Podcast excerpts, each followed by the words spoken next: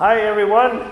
It uh, is starting to be what we call winter in Denmark, and so the temperature is starting to get colder. So uh, it's supposed to have a a relapse this week. It's supposed to get all the way up to 14. So be encouraged. So it'll be almost like summer again, just like India. Yeah. Okay.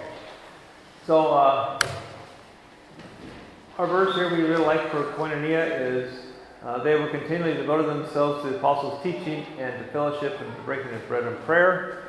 And so this series we have this week, these weeks, is uh, on true fellowship, true community, and it's based upon this word study of the word koinonia in the New Testament, which means fellowship. And what we, what we interpret as fellowship, but it entails much more than just uh, sitting around and having a good hygge time together, but we're going to be uh, sharing life together, sharing something common. And so, fellowship, that's koinonia. Uh, also, as a part of our verse that we have for our church, is that we also want to focus and say it's not just inwardly.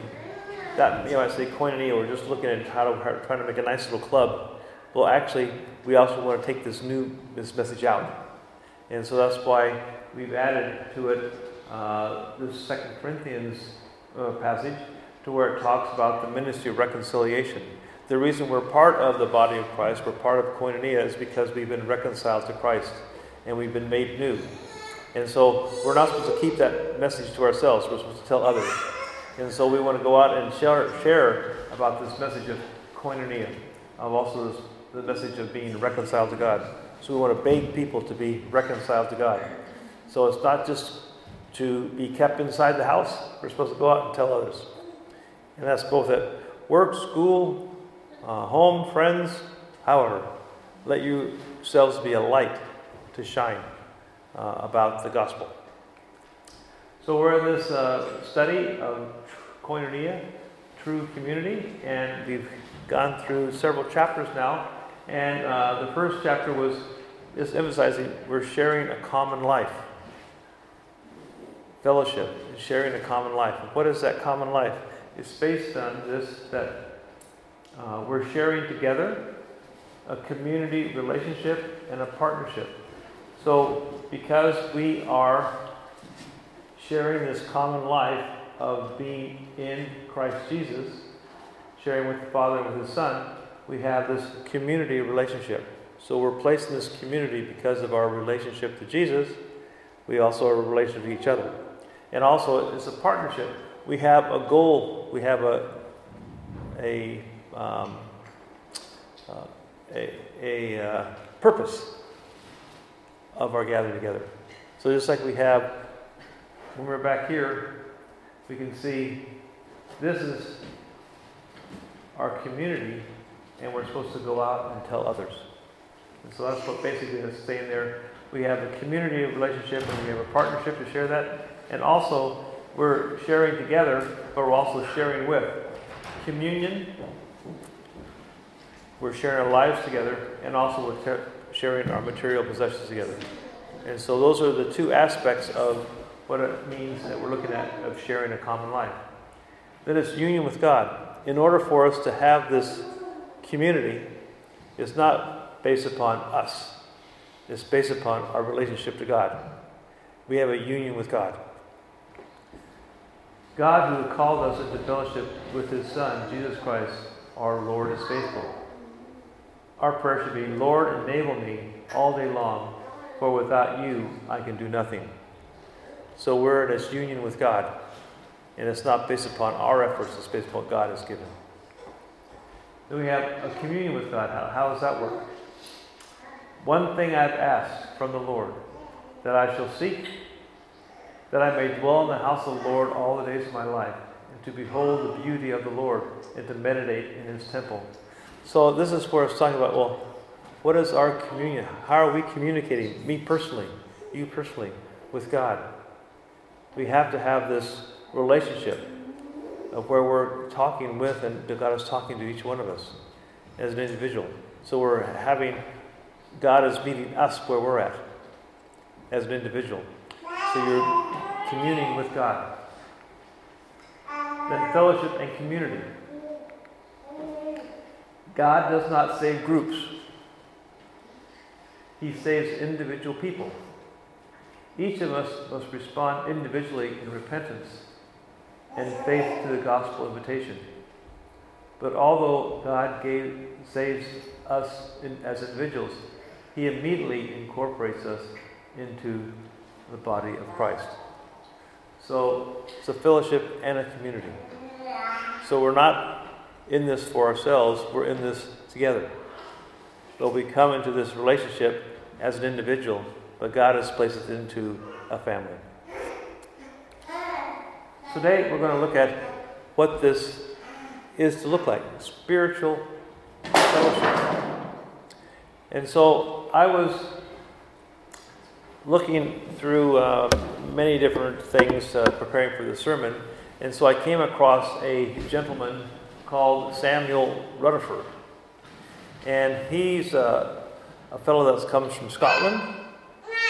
And he was very active in the Church of Scotland in the Reformation that took place in that place uh, a few years ago, uh, 1630. So his thoughts, though, are something that I think we can uh, look at and apply to our lives today, now, over 350 years later, of where he's he saw some things and experienced some things uh, in his relationship with with uh, his fellow Christians in Scotland at that time and in the Presbyterian Church, and how he addressed this aspect of spiritual fellowship, of having getting together in in uh, small groups and home groups in uh, different opportunities of where Christians get together and have this opportunity to have this fellowship together. And it's just not for getting together and say, oh, isn't it great? Let's get together and have a cup of coffee.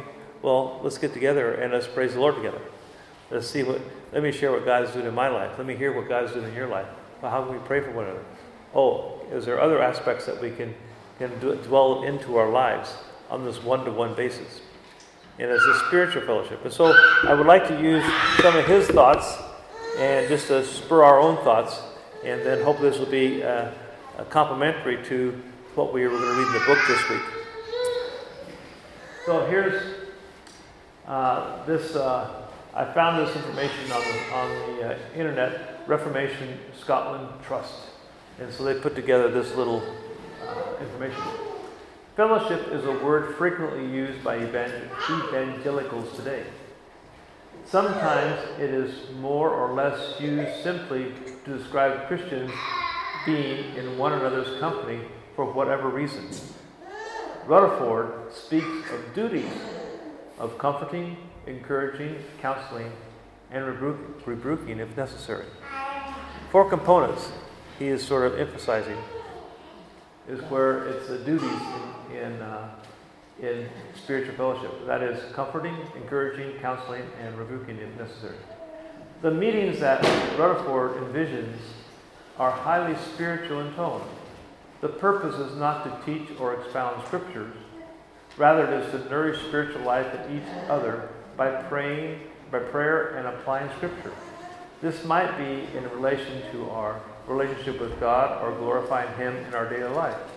It would be a great refreshing to see such evidence of spiritual life among God's people once again. And so, this Reformation Scotland Trust uh, in 2015 put this out with uh, this little article about Samuel Rutherford and his envisionment of, of people getting together and spurring each other on in their faith and being uh, building up each other and building up the church. And so they they're trying to say, well, let's look back and see what he said and see if we can glean some of this stuff from him. So that's what we're going to do right now. And so he sort of pointed out again, if you look back in the, the 1630s, what was happening there was a lot of turmoil going on in the in the uh, church in Scotland and in England, and there was these. Uh, they wanted to have this spiritual renewal where they're actually coming back to reading the Word, hearing God's Word, repenting, and and walking a Christian life. And so, how can they spur one another to do that? And one of the elements that was in this Reformation period of time were people getting together in small groups and, and praying together, reading scripture together, sharing the word with each other, and also people become into the, to Christ through those meetings and that kind of stuff. And so, how uh, could they control this once it was established? The church finally was now starting to have people in the church that actually believed and they wanted to follow Christ. And so the preacher's up there preaching, and so uh, are they going to continue having these small groups going around? And so these small groups could start going around and they could start being, well, we don't like what the preacher said, let's do something else. And so that he was trying to stop people having competition with the small groups and the church being a new way of trying to uh, uh, to cause division. He wanted to cause harmony. And so he gave some duties uh, to one another when we look at these, uh, the aspect of spiritual fellowship, what we do when we gather together. And so, first thing, what does the Word of God say about this duty?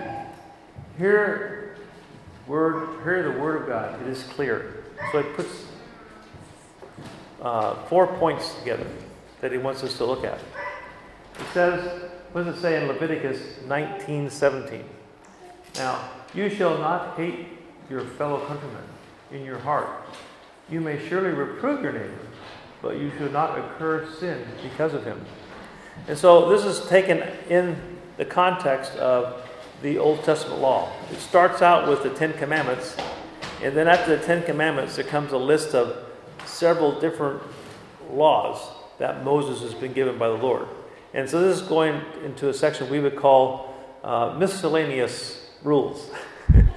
you read all kinds of stuff there, and this is one that's thrown in there. And so it's just saying, well, don't hate your countrymen, but if you see him doing something wrong, you should get down and, and sit down and talk and reprove him. And so you have this interaction to where the whole idea is that you're not supposed to sin because of your neighbor, but you're supposed to confront if there's something wrong. And so this is where he comes with to rebuke, rebuke one another. We don't like that because that's a negative. But it's a part of life when we see that if I'm walking down the path wrongly, oh, I don't want to blend, uh, get involved in that person's life. Well, no, it says, no, you need to get involved with your brother's life and try to help him get back on the path. And so this is an area that it's not uh, where you're trying to be a goody two shoes and say, oh, you have to do things my way. No, it's because you can see there's some obvious uh, mis. The person is not following the Lord's commands. So, as a brother, we should try to reprove one another. And so, this is one of the aspects that should be a part of this spiritual fellowship, to where we're willing to address error or where people are walking in the wrong direction. To teach and exhort to teach and exhort. Let the word of Christ richly dwell in, within you, with all wisdom, teaching and admonishing one another with psalms and hymns and spiritual songs, singing with thankfulness in your hearts to God. So, this is where, if you're familiar with the word, your brother or sister is familiar with the word, when you get together, well, you try to encourage each other in living the Christian life. And so when they get together, like a lot of times, it, uh, a lot of times I know that I can get together with folks and we're Christians, but we don't really dwell on anything spiritual. Oh, let's have a cup of coffee. This, oh, what what do you think of the last thing uh, we, that you saw on TV or uh, what's going on in the city? But we don't use things. Well, God really spoke to me in His Word in my devotion two days ago. Let me just share that with you. Or what have you heard from, have you heard something new from the Lord? And so you get in this conversation where you're trying to encourage and also hear from each other how your walk is going. And you encourage because if we share, we actually encourage brothers and sisters when we share our life experiences with the Lord, our struggles, our, our difficulties, and how God has met us in that, or how we're in a situation where, well, can you pray for me in this because I don't know how to get through this? having that ability to do that. And so, this is what we're supposed to teach and exhort. Speak often with one another. This is really interesting. Malachi uh, 3.16. This is also, when we go to the book, and you're going to see he, re- he refers to this passage as one of the examples of what he's trying to do with spiritual uh, fellowship. Then those who fear the Lord spoke to one another, and the Lord gave attention and heard it. And a book of remembrance was written before him for those who fear the Lord and who esteem his name. And so, if you look at the situation, Malachi is the last book in the Old Testament. And things aren't going well for Israel. They're having difficulties. But there's still a certain portion of the people that are still reverent to the Lord and also want to be encouraged. And so when they're getting together, talk about how does the Lord look upon this? Well, the Lord, He has a book of remembrance, looking down, saying, well, these are folks that really want to get involved in doing this, where speak often to one another. So it's not something just that we think it's not important, but then the Lord is actually watching. He's actually pleased with it when we're in these gatherings together to where we're actually nurturing and, and encouraging and, and, teaching and rebuking and exhorting one another in that fellowship. Then the last, to exhort one another daily while it is still called today. In Hebrews 3.13. It says, But encourage one another day after day as long as it is still called today, so that none of you will be hardened by the deceitfulness of sin. And so, one of the purposes of this is to help us from having a hard heart, to becoming complacent, to becoming non active in our spiritual walk. Why is it important to be a part of a spiritual fellowship? It's because we won't lose heart. When we have difficult times or we have dry periods, because we're with other fellow uh, Christians, we can be encouraged. And so this is important. I do believe that we have, this is what he's pointing out, uh, Samuel Rutherford is pointing out, are the four aspects that he is trying to encourage people to continue to have to have spiritual growth going on in their communities, in their church life, and in their own personal lives. And so, the duties of the Christian to one another to rebuke one another, to teach and exhort each other, to speak often with one another, and exhort one another daily. And so, this is an active participation in a community. Now, when he was looking at these things, he uh, addressed five things. Now remember, this is 100 350 years ago. He, he saw five potentially problems of people would say, well, why we shouldn't be a part of a small group or a part of a spiritual fellowship. And so I just like to look at those uh, five things real quick. And is this public teaching? Know, are you competing with the preacher in the church? Coming here to church, and having your spiritual fellowship.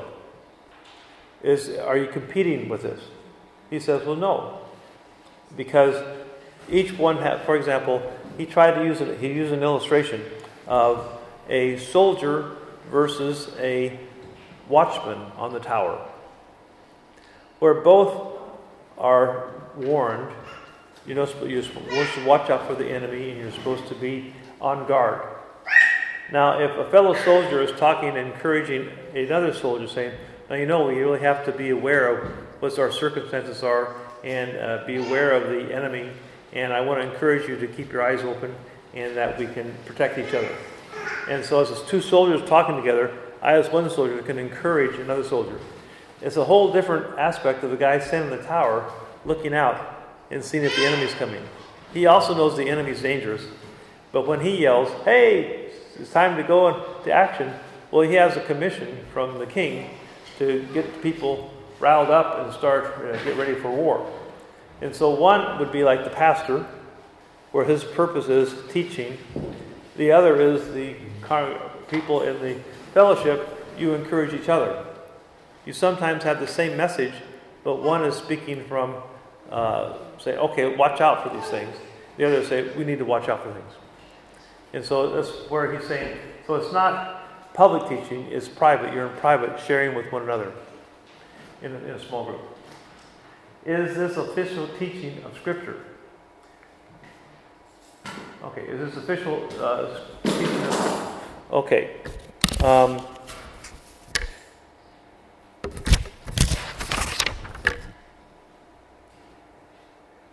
it's very important that we see where you're getting your authority from. Uh, people have different personality traits. Some people have strong personalities and try to lead and direct things. And so we have this one verse in 1 Timothy. It talks about no prophecy is for private interpretation. And so usually we try to find things by consensus. When we look and study the Word, we uh, try to find out what it means when there's uh, different avenues of thinking. And so we try to f- figure out together what God means with this. And so when you come to this uh, small groups of spiritual fellowship, it's not going to be leading you off in some other direction.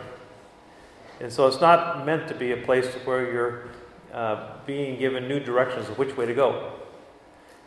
Because you're already in the fellowship and you're going together. And so this would be an encouragement to, to walk the same path together. So it's not an official place. This is his warning. This is his warning. Samuel Rutherford, he doesn't want people going off and being different kinds of churches.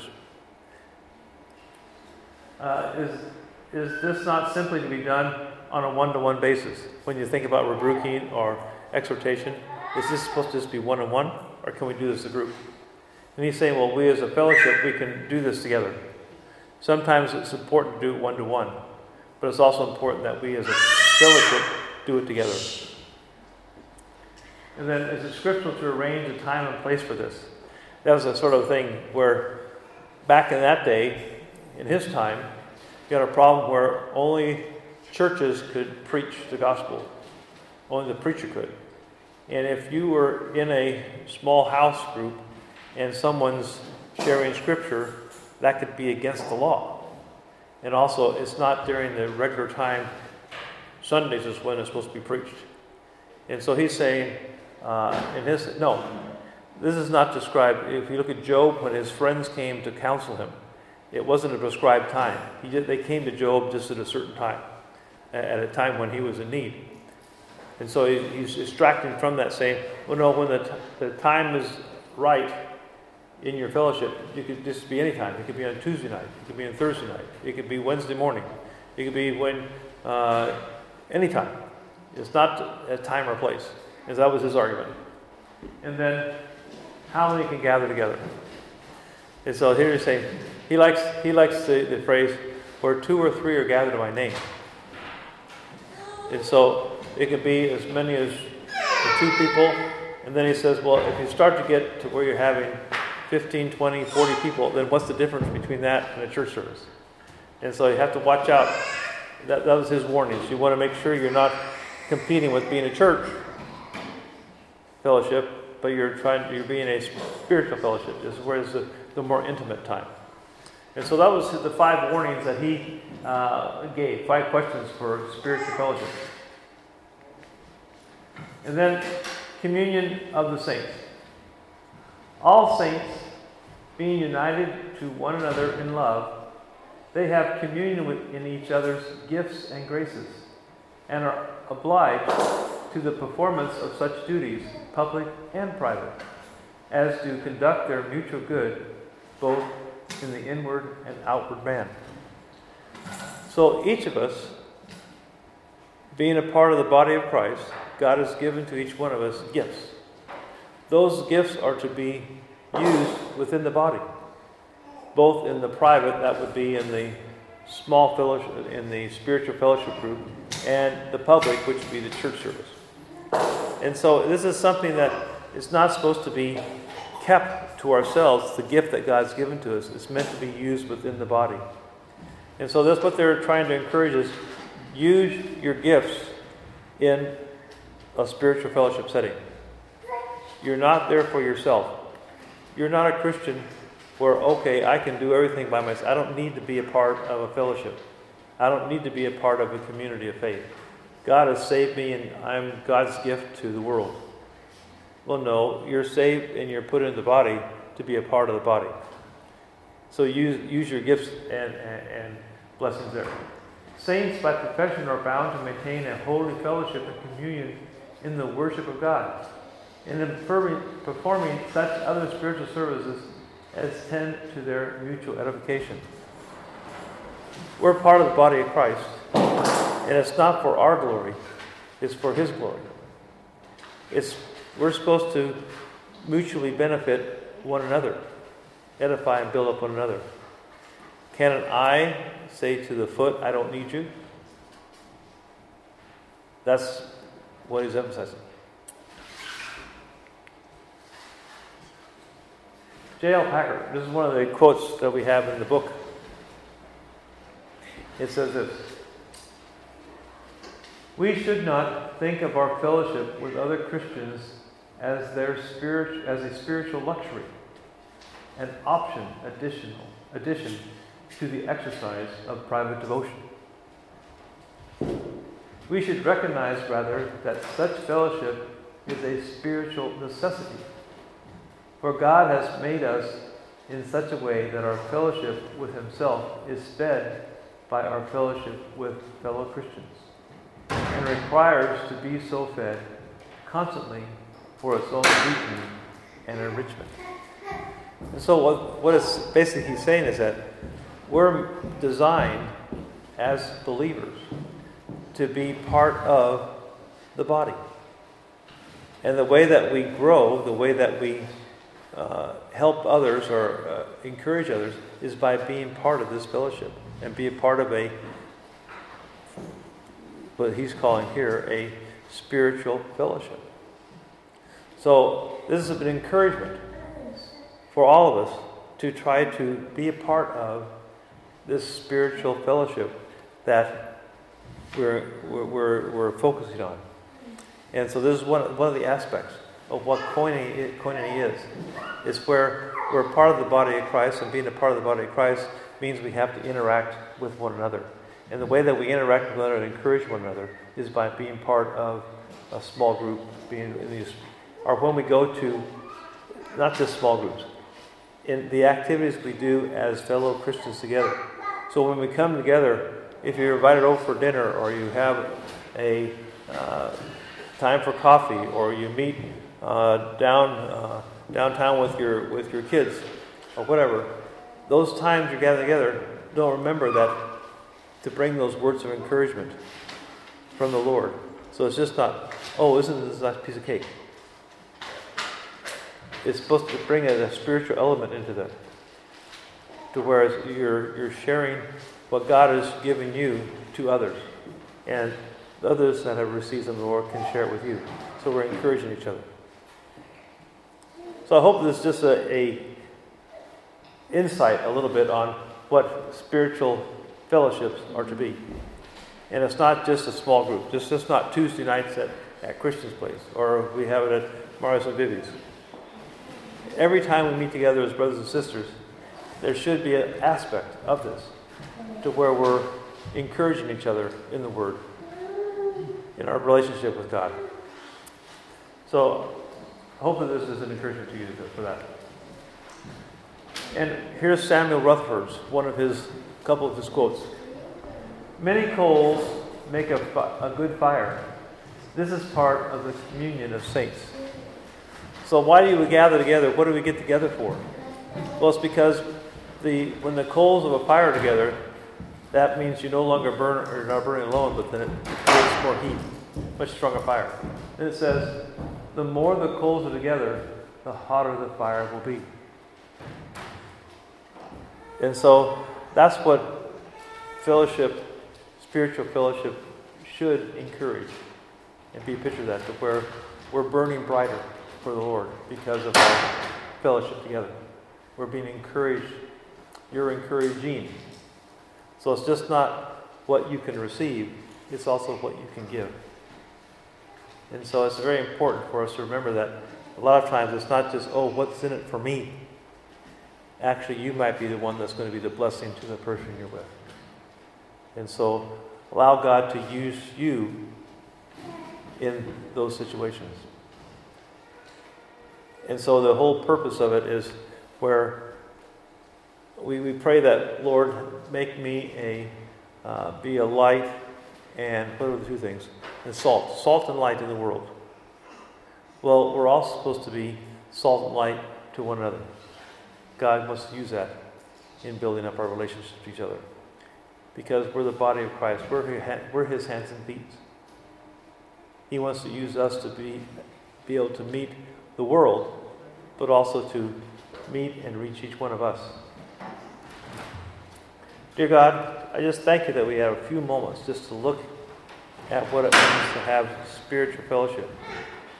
I just thank you for this man that lived over 350 years ago that was just really excited about seeing people gathering together in different situations, uh, not just at church, but also in the marketplace, in their homes, uh, in their free time, to where they could encourage and rebuke and, and exhort one another to walk faithfully with the Lord.